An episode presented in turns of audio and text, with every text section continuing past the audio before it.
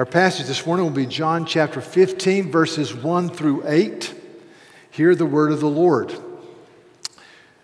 I am the vine, and my Father is the vine dresser. Every branch of mine that does not bear fruit, he takes away, and every branch that does bear fruit, he prunes, that it may bear more fruit. Already you are clean because of the word I have spoken to you. Abide in me, and I in you, as the branch cannot bear fruit by itself unless it abides in the vine, neither can you unless you abide in me. I am the vine. You are the branches. Whoever abides in me, and I in him, he it is that bears much fruit, for apart from me you can do nothing. If anyone asks, or is, if anyone does not abide in, in me, he is thrown in away in, like a branch and withers, and the branches are gathered and thrown into the fire and they're burned. If you abide in me, and my words abide in you, you ask whatever you wish, and it will be done for you.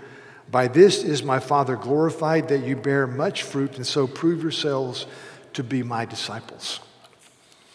So, my thesis this morning is that when you have a understanding that we are in a wartime mentality, that we're in a struggle against the world, the flesh, and the devil. That we're in a wartime mentality, it fixes your attention and gives you a purpose and leads to a stewardship of living your days out before the living God. This man died last September the 18th. His name is Stanislav Petrov. Stanislav Petrov was a leader in the nuclear movement in the Soviet Union.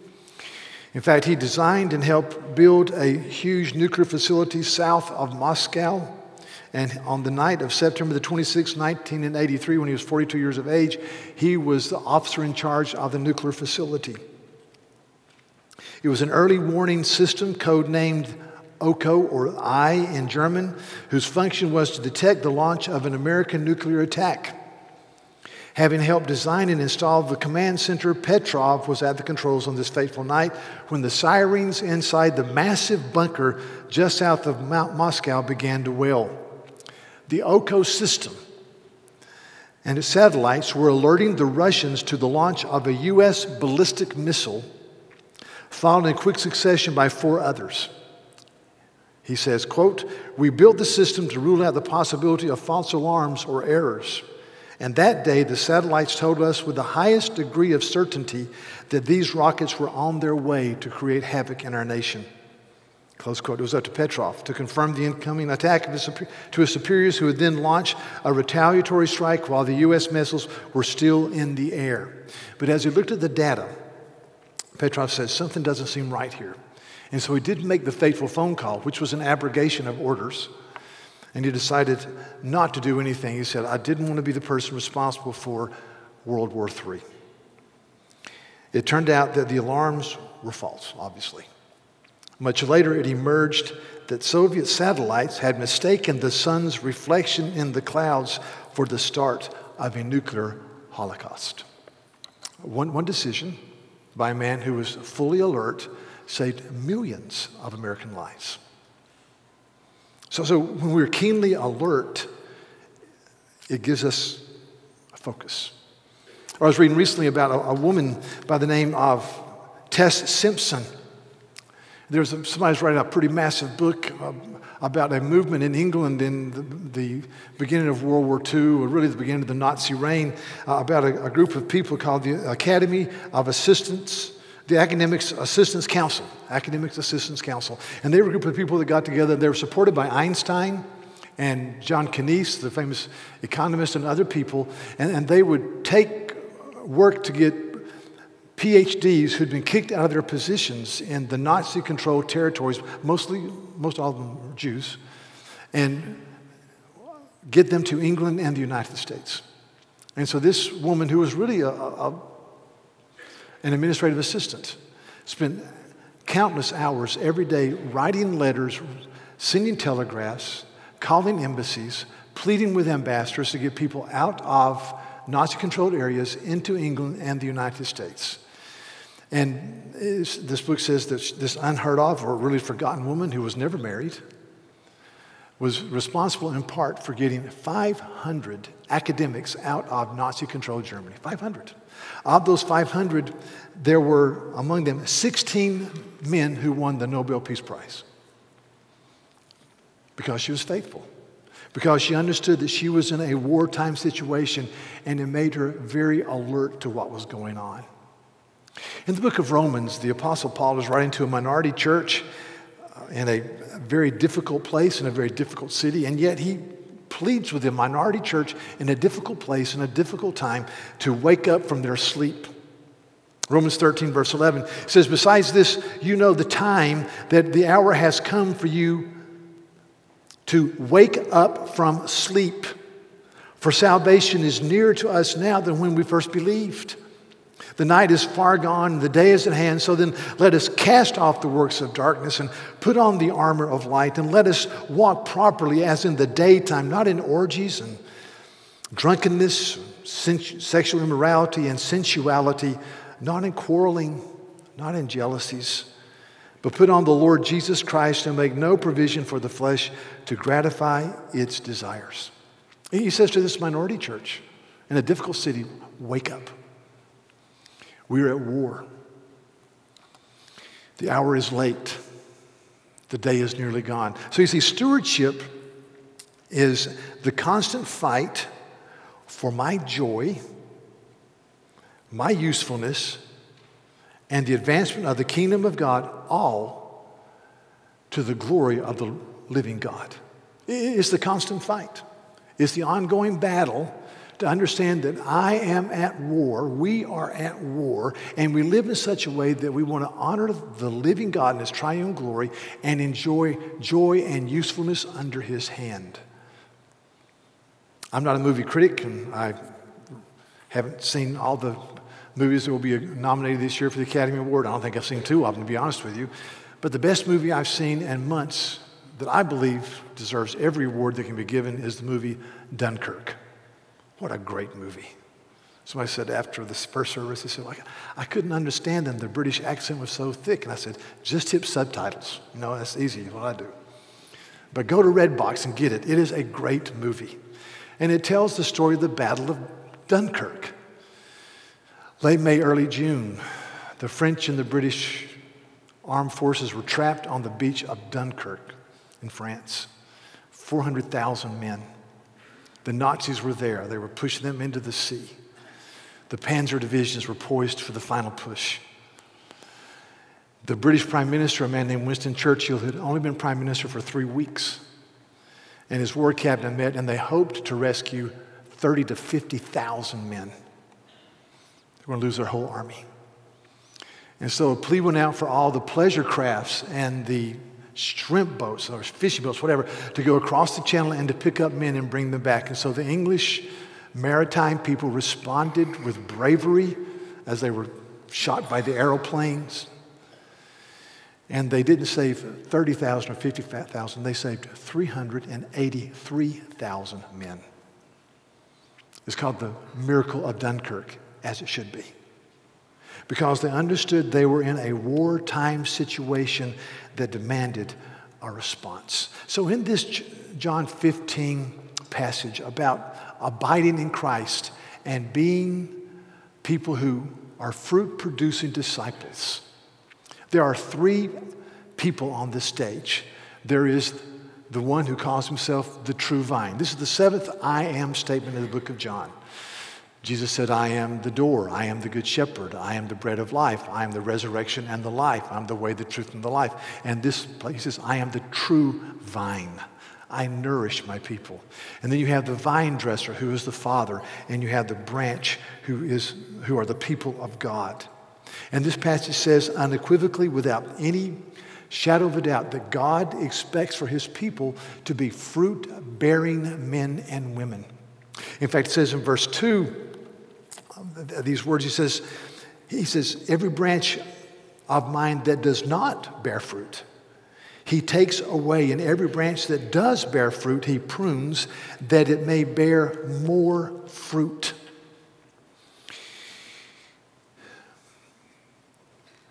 The issue is not have we made a profession of faith. The issue is do we possess our faith? Faith without works is dead. James 2.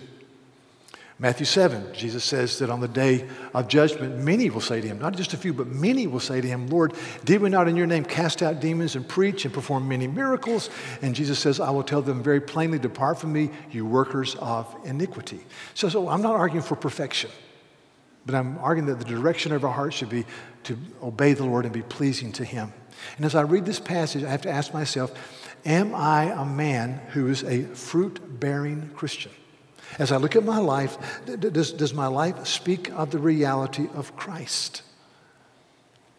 So, what does it mean to be a fruit bearing Christian? Well, Galatians 5, verse 22 and 23 the fruit of the Spirit is love, joy, peace, patience, goodness, kindness, faithfulness, gentleness, and self control.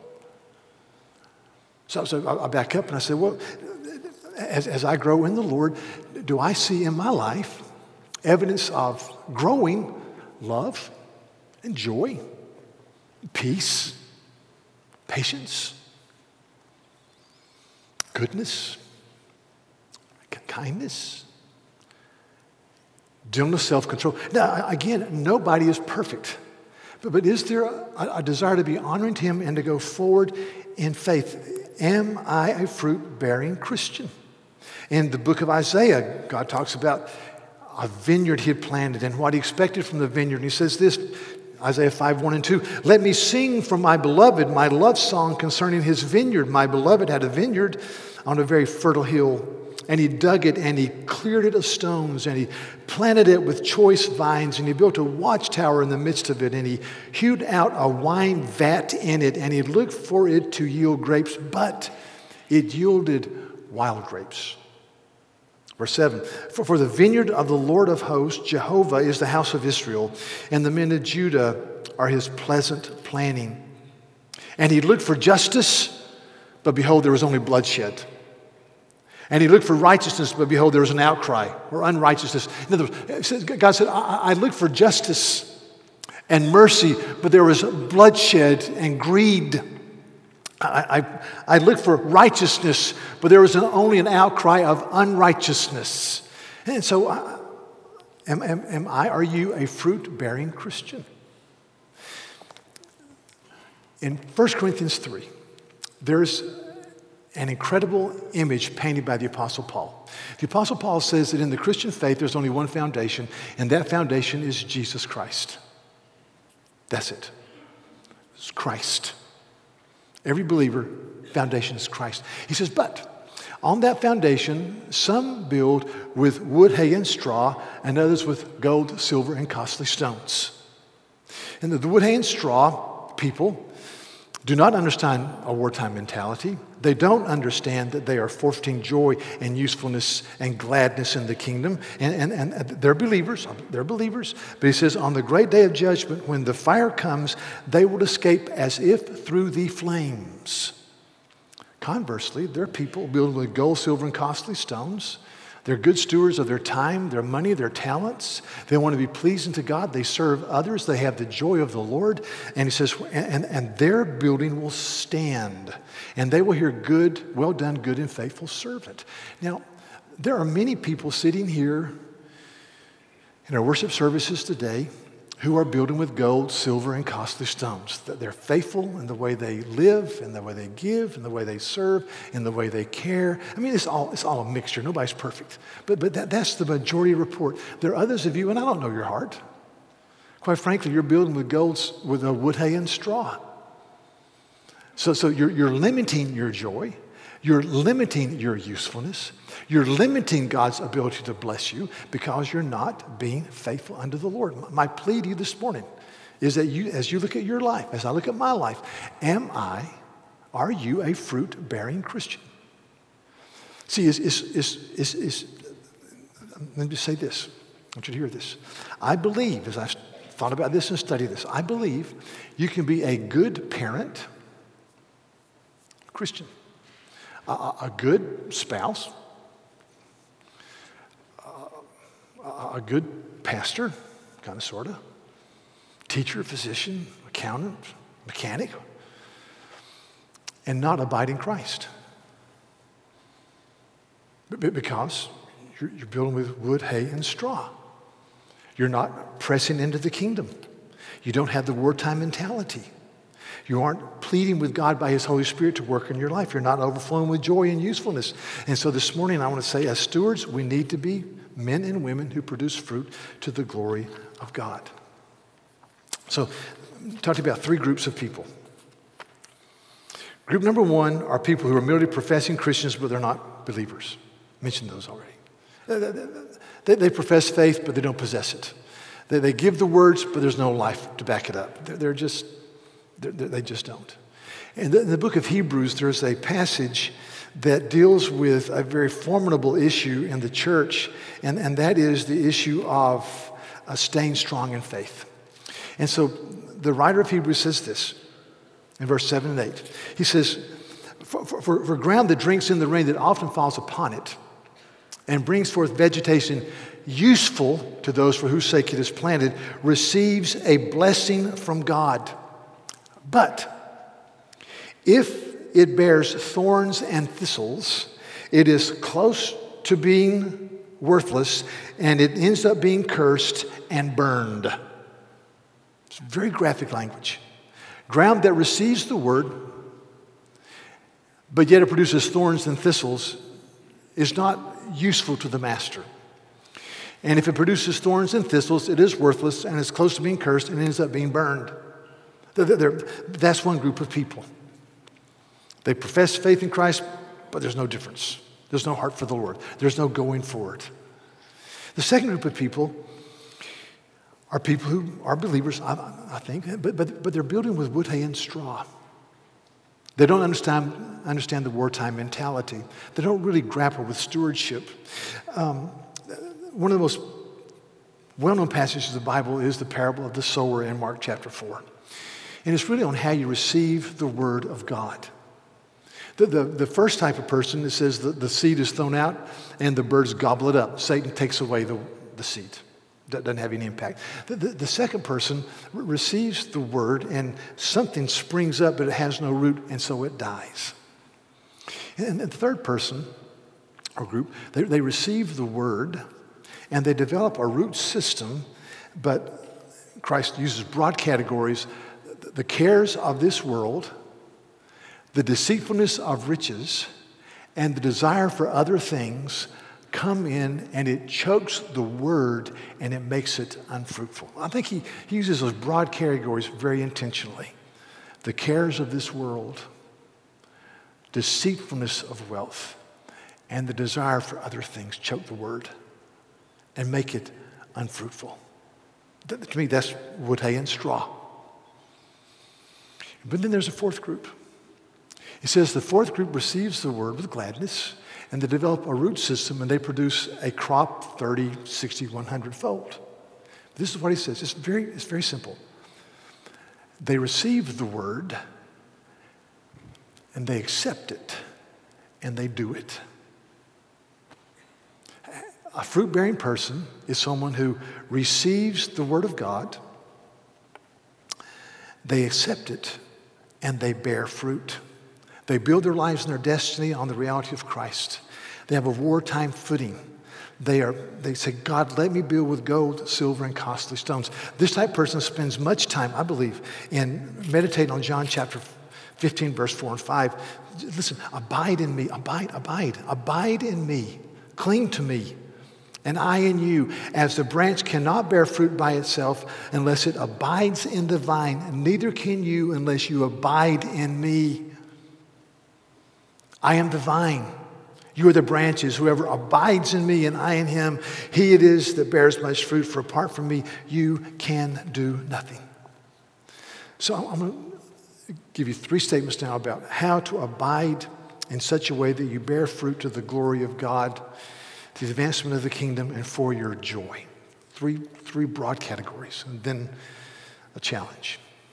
Number one, if I'm to abide and produce fruit and build with gold, silver, and costly stones and have a wartime mentality. I must embrace the goodness of the vine dresser who is Abba Father. and embrace it in difficult and dark times. You are never closer to the hand of the Father than when He is pruning you for His glory. That's what the Bible teaches. We embrace the living God in the hard and the difficult times. In the book of Job, the Old Testament, Job is a righteous man, loves God, and he, he loses his, all of his children die in a cataclysmic accident. He loses his livelihood, he loses his wealth, and then his body is full of ulcers and sores, and he has Three friends who come and give him various advice, some okay, some not okay. And really, the only thing that he really could have lost and would have profited from losing was his wife, and she still hung around. And her advice as a godly woman is Job, curse God and die. Well, thank you for that, Mrs. Job. I needed to hear that. So, so this is Job. And yet, and yet, in the midst of all this, Job gives this incredible statement Though he slay me, yet I will trust him. And Job knew little of what we know about the glory and the goodness and the majesty of the triune God and the power of the outpoured Holy Spirit. Or I think of the minor prophet, a guy named Habakkuk. It's three short chapters. And Habakkuk says, you know, he goes out and he says, you know, we're, we're not prospering. God's people aren't doing well. We're under some type of cloud and and, and God speaks to Habakkuk, and Habakkuk ends his book by saying this even though the vine doesn't produce any produce, even though the cattle produce no calves, I will trust in the name of the living God because he is God. And Habakkuk knew little of what we know today about the power of the forgiveness of sins through the shed blood of Jesus the outpoured Holy Spirit. He saw that very dimly through the Old Testament sacrificial system. And I look at these men and I say, Am I really trusting God? Do I, do I trust God in the dark? And there are people here who, on a scale of 1 to 100 and a, a pain index, there are people here today who've walked through enormous pain the loss of a child, the loss of a spouse, cancer, job misfortunes, children who break your heart. And, and yet, they've trusted. They've trusted. And I love them for it. 1583, some German guys got together, really mostly two guys. They wrote something called the Heidelberg Catechism. And the first question may be the most outstanding question in the history of questions asked in catechisms. Question What is your only comfort in life and in death? Answer My only comfort in life and death is I am not my own, but I belong to my faithful Lord and Savior, Jesus Christ, who by his shed blood has purchased for me peace with God and that not a hair can fall from my head without my heavenly Father's knowledge. Well, and so the New City Catechism, just released last year, their first question is a restatement of that question. What is your only comfort in life and death? My only comfort in life and death is that I'm not my own, but I belong, body and soul, to my Lord and Savior, Jesus Christ. So if I'm to abide, brothers and sisters, I acknowledge the Abba Father goodness of the vine dresser who prunes me for my good and his glory. That's hard. C.S. Lewis wrote a book called The Problem of Pain. It's a phenomenal book, and this is what he says. He says, God whispers to us in our pleasures, speaks to us in our conscience but shouts to us in our pain. It is his megaphone to rouse a deaf world.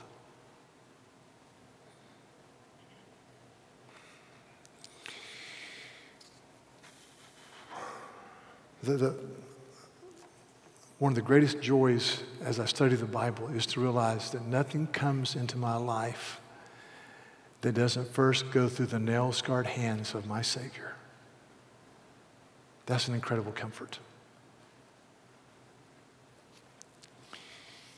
John Owen was called the Prince of the Puritans. John Owen died in 1683 at the age of 67. He um, was brilliant. Went to Oxford and gave his, he was a valedictorian, gave the valedictorian address in Latin, which happens at the Citadel every year as well. John Owen wrote uh, the combined works of John Owen is 16 volumes, and each, each book is about 500 pages with footnotes in Greek and Latin and Hebrew. This is, this is 1683. Just isn't fair. John Owen had 11 children. They all survived birth, which was unusual, but, uh, but 10 of the 11 died before the age of 18 he buried his wife. He said this he says to a friend, he says, Learn to be contented with your lot. Our wise Heavenly Father gave you exactly what is necessary for your good. Had he known that you needed more, you would have been given it on his deathbed, he was dictating letters up until the moment he died, and his secretary was standing, was sitting there taking notations. And Owen said, "Please tell my friends, I am leaving the land of the living." He said, "No, no, no stop. Tell my friends, I am leaving the land of the dying, and I'm going to the land of the living." John Owen. One of my other heroes is a guy named Jonathan Edwards, who died in 1758 at the age of 55. He was a pastor for 26 years, and his church voted him out of his pulpit because he believed that the Lord's Supper was only for believers. Long story, wild story. He became a missionary in the wilds of New Jersey at that time and labored for seven years with uh, taking the gospel to the Indians or the Native Americans. And then he was asked to be the president of Princeton, now University, then college. He goes to Princeton at the age of 54, 50, right before his 55th birthday. He is inoculated with smallpox vaccine, and he catches smallpox and he dies. His, life, his wife, um, Sarah, who was a godly woman, they had 10 children. 10 children. Nine were surviving. One girl, Jerusha, had died at the age of 17. Sarah Edwards was, uh, just as a side, Jonathan Edwards was 20. He was a theological student. He goes to the home. He meets this 13 year old girl named Sarah Pierpont. And he says, There is an angelic being who walks with God. And then he says, There's a really good looking gal that I want to get to know. But she's 13. I'm 20. Can't do it yet. He waits a few years, goes back, and he courts and they get married. Wonderful marriage. Edwards dies, though. His wife is packing up the house, getting ready to move to Princeton, and receives word that her husband is dead. There's no safety net. There's no Social Security. There's no insurance policy. There's a woman with children and grandchildren. And she writes a letter to her daughter Esther, telling her about the death of her husband. And this is what she says, and I think it's one of the most beautiful statements I've ever read in my life. It's a short letter, but boy. My very dear child, what shall I say? A holy and good God has covered us with a dark cloud. The Lord has done it. He has made me adore his goodness that we had him so long. But my God lives and he has my heart. Oh, what a legacy my husband and your father has left us. We are all given to God, and there I am and love to be. Your affectionate mother, Sarah. She, she, she acknowledges that it is horrible. The Lord, she says, has covered us with a dark cloud. It's a dark cloud. It's horrible. But He's God, and He's made me adore His goodness. That we had Him so long. My God lives, and He has my heart. You see, if I'm to abide in Christ, I've got to wake up every day and say that Abba Father, the Son, the Spirit are good, and they love me. And they care for me, and I will trust them in the dark. Number two, if I'm to abide, I must make a conscious will to abide. I've got to make a conscious will to do so.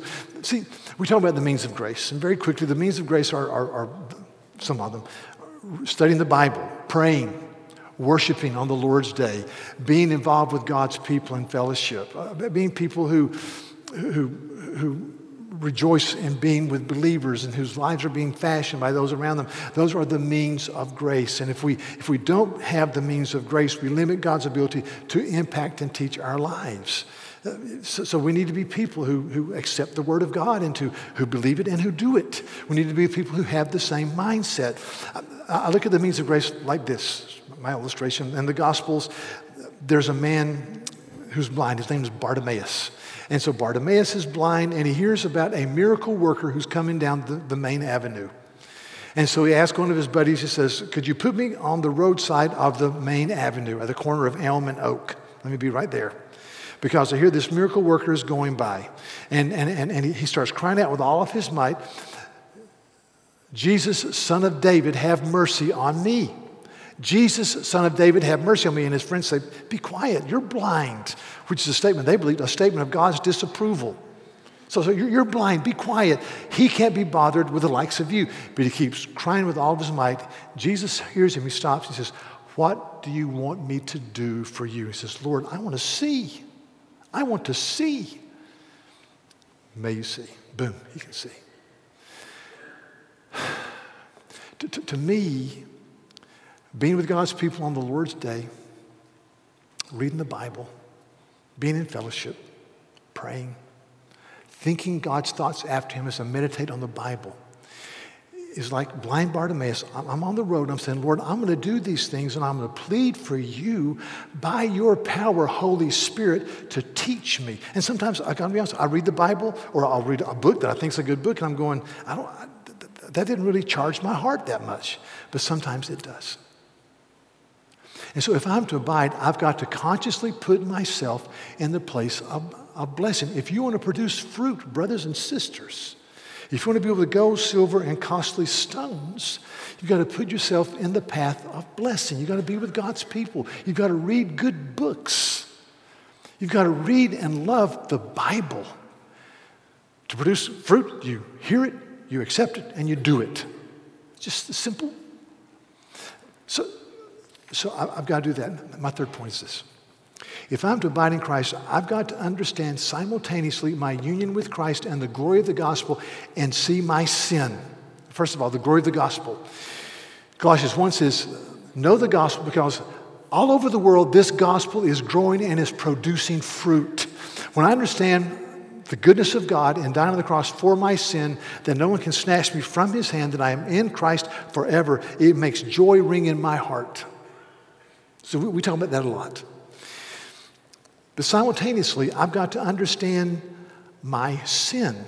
Calvin says you've got to be so stricken by your own sin that you are compelled to seek the face of God. Think about that. When I see my sin, it pushes me to say, Lord, you are the vine. I am a branch. If I abide in you, I can produce fruit, but apart from you, I can't, I can't do. I cannot be a man of kindness without you. I can't really be a man of patience without you. So, so it's, it's the gospel and my sin simultaneously. I want you to see that. That's, that's my point. I was having a conversation recently with someone that's very dear to me, and, and they said, I've come to this conclusion. They said, I believe that people that really go for it in the name of Christ, and he's a very committed believer, are usually people who've been involved in big sins. You think about it. Think about the people that really are going for it in the name of Christ. A lot of times there are people who've been involved in horrific marital breakups, or they've been to uh, drug abuse, substance abuse, or maybe they've been to prison, or maybe they've. He said, example, the Apostle Paul. The Apostle Paul. Yeah, Paul. He wrote 12, maybe 13 books of the New Testament. He was, he was with it. See, the Apostle Paul, he says, as a Pharisee who is misguided and zealous and arrogant, either helped kill or hardly approved of the murder and the persecution of Christians. He was a bad dude. And then he met Jesus on the road to Damascus. I said, Yeah. And he changed. He says, I think he said part of his change is, man, he was a bad guy. I said, yeah. I said, really, you're kind of echoing the, par- the, the, the, the, teaching and the, the Bible, the parable Jesus gave, but I think you're misunderstanding it because Jesus gave a parable where um, he said this He said, He who's been forgiven little loves little, but he who has been forgiven much will love much. I said, Yeah, we misunderstand that parable. It's not saying that if you've been on death row or if you've done this or done that and you need, come to know Christ and you're going to really love Him, it just means that you see the depth of the sin of your own heart. You're no longer a Pharisee, you're a broken man. I said, But look at the Apostle Paul. He says in one of his earlier books, 1 Corinthians, in 1 Corinthians 15 and verse 9, I'm the least of the apostles. Which is kind of like saying, I was the backup to Deshaun Watson at quarterback. It's, not exactly, or John uh, Elway. Couldn't think of his last name, that's how quick I am. Um, least of the apostles, you go, well, the apostles are pretty good. But, but five years later, in Ephesians 3 in verse 8, he says, I'm the least of the saints, believers. And then near the end of his life in 1 Timothy 1, he says, I am the chief of sinners. And he said, This is as you walked with the Lord and said, Here's my point. I believe the more you see the character and the glory and the goodness of Christ, the more you become aware of your sin. And the more humility is birthed in your heart. And you plead for mercy. John Newton wrote a poem. I'm just going to read it to you. It's, it's, a great poem. John Newton was a slave trader who became a believer. Immoral man became a believer. He wrote the hymn Amazing Grace. He was an Anglican pastor. This is five stanzas, but it is so rich. Just listen to it. I ask the Lord that I might grow in faith and love and every grace, might more of his salvation know and seek more earnestly his face. 'Twas he who taught me thus to pray, and he, I trust, had answered prayer. But it has been in such a way as almost drove me to despair. I had hoped that in some favored hour at once he'd answered my request and by his love's constraining power subdue my sins and give me rest. In other words, I, prayed, God, increase my faith and my love and my diligence. And I thought he just, I was hoping he'd just come down and boing, hit me, you know. Listen, instead of this, he made me feel the hidden evils of my heart and let the angry powers of hell assault my soul in every part. Yea, more, with his own hand he seemed intent to aggravate my woe, crossed all the fair designs I schemed, and blasted my gourds and laid me low. Lord, why is this? I trembling cried. Wilt thou pursue thy worm to death? But the Lord replied, Tis in this way I answer prayer for grace and faith. These inward trials I employ from self and pride to set thee free and break thy schemes of earthly joy that thou mayest find thy all in me. He said, he said, I pray God, let me grow in grace. And instead of, of just boinging me, he, he says, He made me feel the hidden evils of my heart. And let the angry powers of hell assault my soul in every part. Do, do, do, do you sense that? You see, you see the glory of the gospel and you see your sin, and the sin drives you to Christ. I'll give you an example. It's a safe example. It's an embarrassing example. It's about me. My wife's not here. She's on the, but by the way, um, um, I got in bed last night at 12.30. I was supposed to arrive Friday afternoon at 3 o'clock, but the part of Washington State, where my son lives. Me make this brief. I got up at 3:30 Friday morning, went to the airport for 5:45 flight, drove down to Icy Mountain, got there. Everything's canceled. Sir, to, to get you out of here and get you to Charleston, you're going to have to take a shuttle, a bus across the mountains into Seattle. I did that. The bus broke down on the interstate for four hours. Got to Seattle, spent an um, unmemorable night in Seattle. Got up early the next morning for a six o'clock flight to Portland, to Dallas, to Charleston last night. So I told my friend about that, and he said, Well, on Sunday, you'll be sleeping through your sermon and joining me as I sleep. So if I'm not making sense, forgive me. But anyway, this is what happened to us. We were getting ready for Christmas, Christmas gathering. Had to go to the store on the 23rd to buy some things. As, as a background, um, my wife is very health conscious. And when I was first married, I drank whole, whole milk. And so she encouraged me to go to 2%. So I went to 2%. And then after a while, 1%. And I went to 1%. And then she said, skim. I said, I can't, I can't go there. I just could not. So I'm a 1% guy. And, um, but in the last few years, a couple of years, she's become convinced that I need to drink organic milk. Now, if you haven't priced it out, organic milk is about almost $4, $5 a gallon.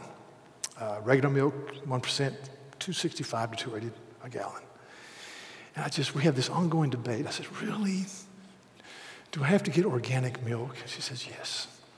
And uh, I've even come to the point of saying, I, I, can't reach out and get it because it's just existential angst to pay that much for milk.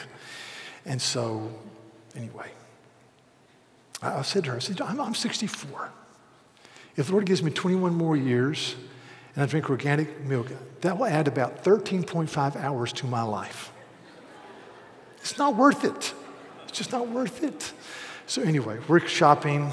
We're at the grocery store. I'm not paying any attention. I'm kind of looking around until they say, That'll be $35, sir. I said, $35? I said, It's just, just that many groceries. I said, Good grief. I put the, walked out, I put, half gallon of organic milk, $4.51. And I said, Are you kidding me? She says, Well, they didn't have the gallon, which is normally 450, so I got the half gallon for 450. I said, You're kidding me. I, I, I got sullen and kind of angry. And, and then, about 10 minutes later, I was embarrassed that I was angry. And, and then I was so embarrassed, I was angry. I did what a lot of us guys do I just withdrew and pounded, which is a very godly thing to do. And, and, and, and so about three hours later, after our wonderful day, Hannah wonderfully was turned upside down and came to her and said, I, I am, I'm sorry. Uh, that's a half gallon of milk. I'm, I'm, I'm sorry. So I was laying in bed that night, recounting the day, and I thought, you are an idiot. Thank you for not saying amen. I, I was really afraid. that, was a, that was putting it out there. But, but, but um, I said, You married 38 years to a wonderful woman and you're upset about a half gallon of milk. What's wrong with you? You see, those, that's a safe illustration. But it, it drives me to understand that I've got to be abiding in Jesus. I desperately need the mind of Christ. And, and, and so I've got to see the grace of Christ and my sin simultaneously. Are you producing fruit? Let me give you this, this as a closing challenge, and I'll do this very quickly. The book of Genesis. There's a man named Abraham, and God comes to Abraham and says, Abraham, I'm going to make of you the father of many nations. You are going to establish the line of my covenant people. And so he marries a woman named Sarai, and Sarai cannot conceive. And so he says, Well, maybe I should help God out with his promises. And so he takes Sarai's handmaiden, a woman named Hagar, and they have a baby. And they name him Ishmael. And Abraham says, May Ishmael live before you. And God says, That's not what I was talking about. And so in Genesis 17, it says, And Abraham, the Lord came to Abraham and the Lord said to him, As for Sarai, your wife, you shall not call her Sarai, but Sarah shall be her name. I will bless her, and moreover, I will give you a son by her. Now, now she's in her 90s. Abraham's almost 100. And, and after service, I said, maybe you could have a baby that old because you drank organic milk every day. You he says, I, I will bless her, and she shall become nations and kings of peoples shall come from her. Then Abraham fell on his face before God. And he laughed. And I said, That's me.